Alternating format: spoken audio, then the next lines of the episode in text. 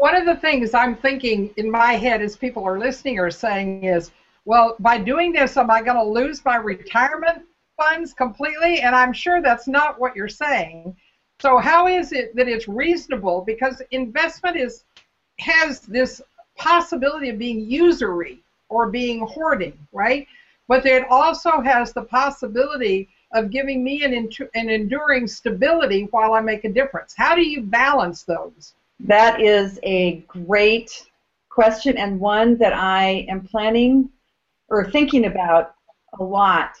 I have a couple of, I, I have some clear points on that. Um, the first is that I'm constantly in, I'm constantly living in the contradiction that I do not believe the global economic system can survive over the long term in the way it is. It is way, way, way over overblown. So I feel that the general idea of counting on conventional investments like stocks and bonds to provide for retirement is a very risky proposition. So I don't feel good about anybody thinking that they're going to make continue to make a 10% or think they're going to make a 8 or 10% return per year and have enough money to retire. I just I think that's that's really a disservice. On the other hand, I don't know when the financial system's going to collapse. I don't know what's going to happen.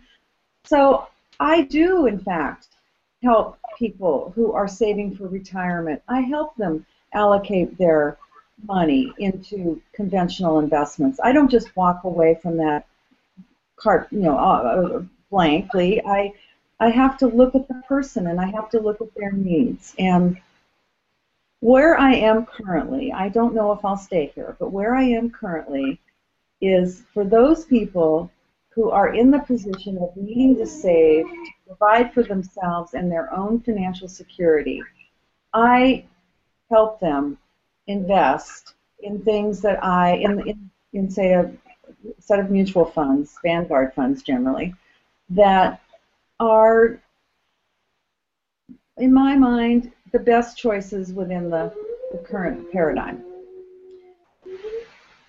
I also think that people who, I think there's a difference between the people who are really seeking a base level of financial security and those who have way more than enough.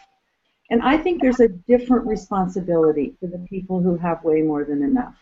I think it is on our shoulders and mine more lightly than many, than most. But I'll put myself in that situation even though I'm nowhere near the, the, the wealth levels of the people I'm dealing with. I think there is an obligation to push the envelope and to really question the purpose of wealth accumulation and to question the global economy and to forge new paths and be creative and make opportunities and help people so that, that the people who are more trapped begin to have more opportunities and have a, a, a place to go as, as they as they see the, the futility of staying in the in the global markets.